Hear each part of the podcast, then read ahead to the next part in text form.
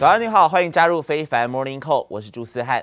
最近开始来关心到全球的 COVID-19 疫情还在持续恶化，也让过了一个周末的美股这个礼拜可说是出师不利。特别像是高盛下调了今年中国 GDP 的成长预测，而华尔街对于全球经济增长的担忧也剧增。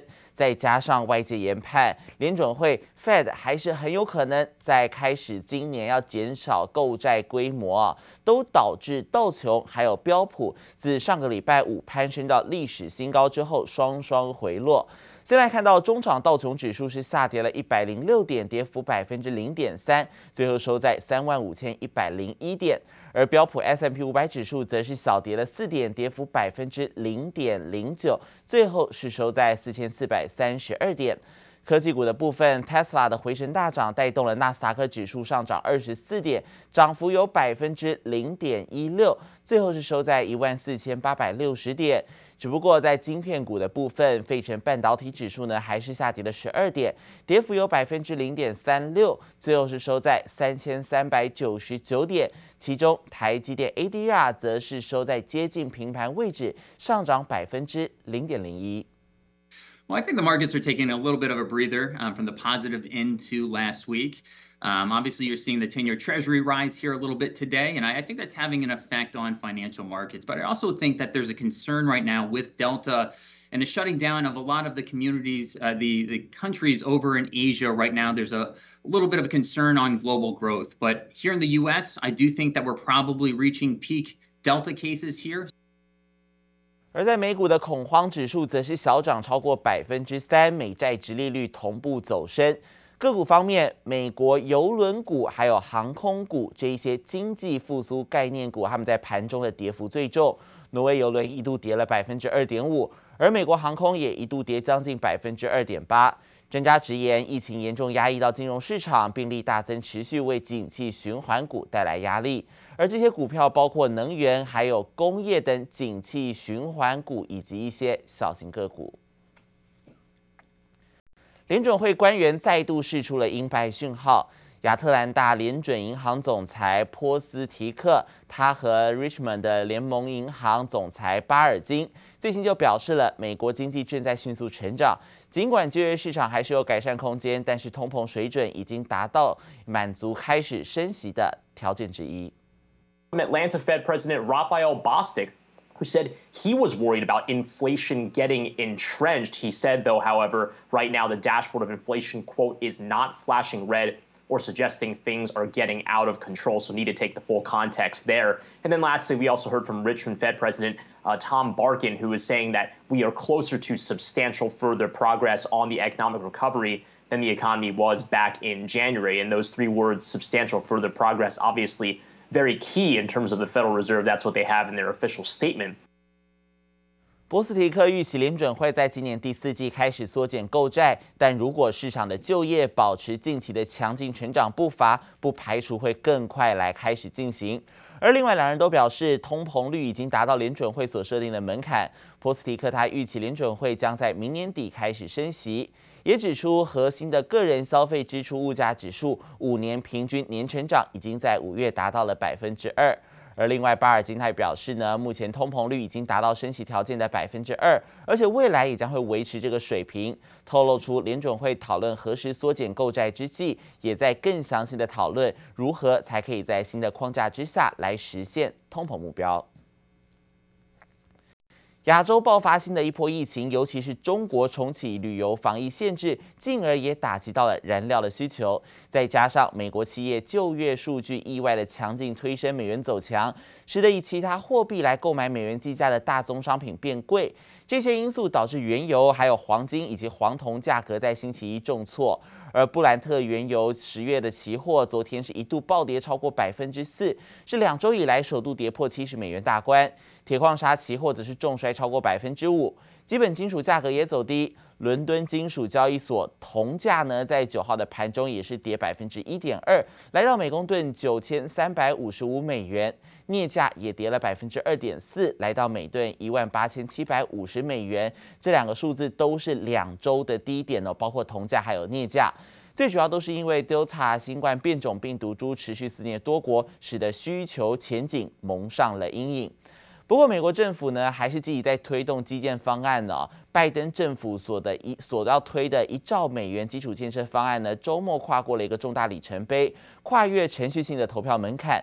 接下来在参议院投票几乎是笃定过关。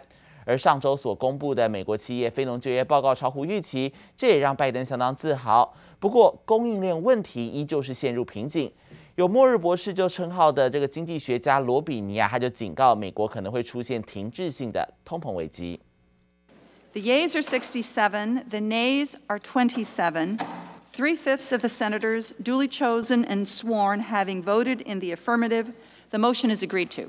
拜登经济学挺过宽松纾困，现在要一兆美元基建案接棒，但缺料缺工，市场杂音总是没办法消除。One of the uh, obvious criticisms of, of uh, President Biden that as he signed the American Rescue Plan in March, and that included this extension of federal jobless aid.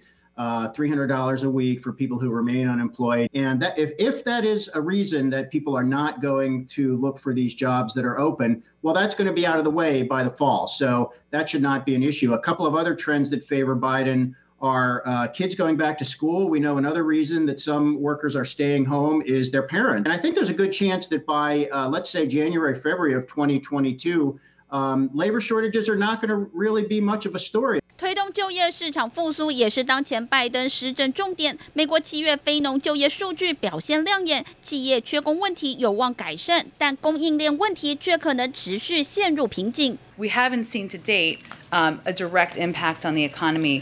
from Delta, but we anticipate supply chain impacts and certainly know those would be factors. The really the risks to that story are, like you mentioned, maybe there are more supply and demand disruptions that affect everything from semiconductors to autos. Uh, maybe there's even more inflation or you know supply constraints that cause prices to go up. 有末日博士之称的经济学家罗比尼警告，拜登政府的经济政策可能导致美国经济陷入停滞性通膨危机。 Well, I'm on the side of those who believe that the rise in inflation is not going to be temporary, it's going to be more persistent. We have a massive monetary and fiscal stimulus, and our policies are becoming, maybe rightly so, pro labor, pro workers, pro unions, because there's been such a massive increase in income and wealth inequality. Uh, we're going to end up with high inflation and a wage, uh, wage uh, uh, price spiral over time. And the Fed uh, cannot tighten because there is so much debt in the system if they're going to try to tighten to soon, the system is going to crash. 罗比尼指出，拜登的政策很多都延续前朝川普政府的态度，包括推出大规模经济纾困措施以及弱势美元立场等等。宽松的货币和财政政策理论上对劳工有利，有助于降低贫富不均，但长期下来可能为停滞性通膨埋下伏笔，不可不慎。记者王新文、赖婉君综合报道。而说到最近产业很夯的，就是电动车的相关消息。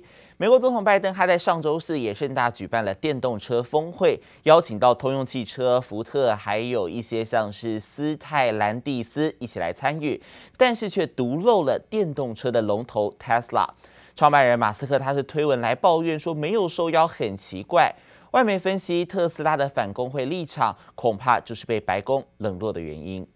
When they make the first Electric Corvette, I get to drive it, right, Mary? 美国总统拜登在白宫举办的电动车试驾大会，镜头扫过通用、福斯和斯泰兰蒂斯执行长，发现拜登居然独漏全美电动车霸主特斯拉。There's one uh, car manufacturer that seems conspicuously absent uh, from this event today, and that is Tesla.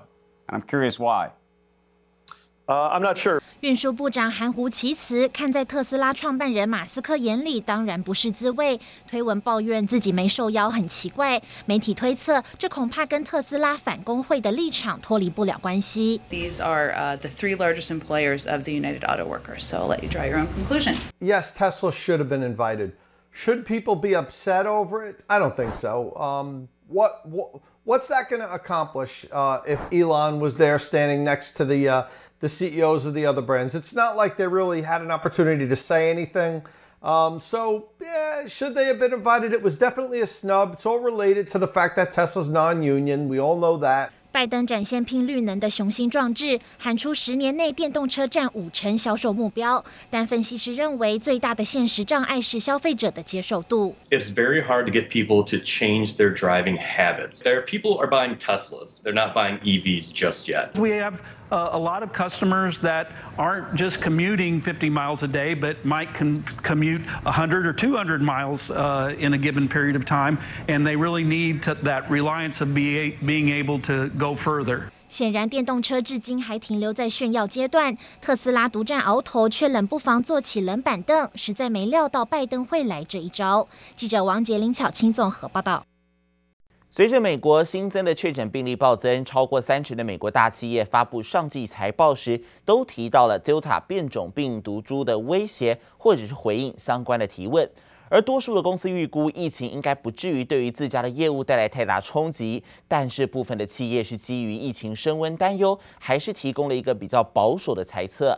苹果执行长库克，他七月二十七号在财报发表会上就指出了复苏程度不一，再加上许多国家纠察病毒是加速来扩散，显示经济复苏的道路十分蜿蜒。而多数企业也预估，美国不太可能来实施新的一轮封锁措施，但是变种病毒株的肆虐，还是促使部分的公司营运展望看起来是稍微变得更加保守一些了。而美国国务卿布林肯他最近也表示，美国的实力落后，需要急起直追投资国内，包括像是教育、研发，还有基础建设。重申，一旦美国的价值观受挫，民主国家将会更难抵御威权政府的激烈挑战。We could be doing better. That is the hard truth. We're falling behind where we once were in the world. And our rivals, slowly but surely, are pulling close behind us. In some areas, they're already ahead of us. And this matters.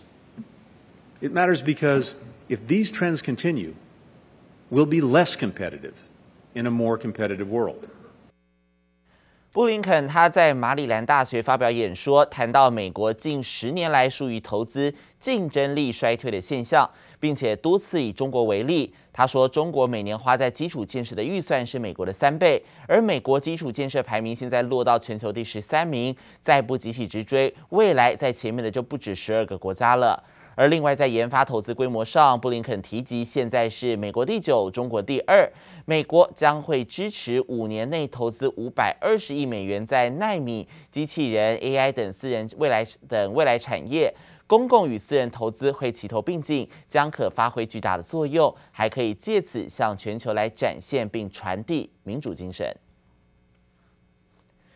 产业消息，还有在南韩司法部长朴范介，他昨天表示呢，考量到三星的掌门人李在镕对于社会的情感，还有服刑期间的态度，以及 COVID-19 疫情对于国家甚至全球经济的冲击，因此最新是决定要让李在镕来假释了，星期五就有机会来出狱，将针对诸多战略决策来做出决定。但是根据南韩法律，犯下经济罪者五年之内不得求职，而获得假释出狱者出境也会受到限制。因此，李在镕如果要复行视事，势必得要寻求豁免。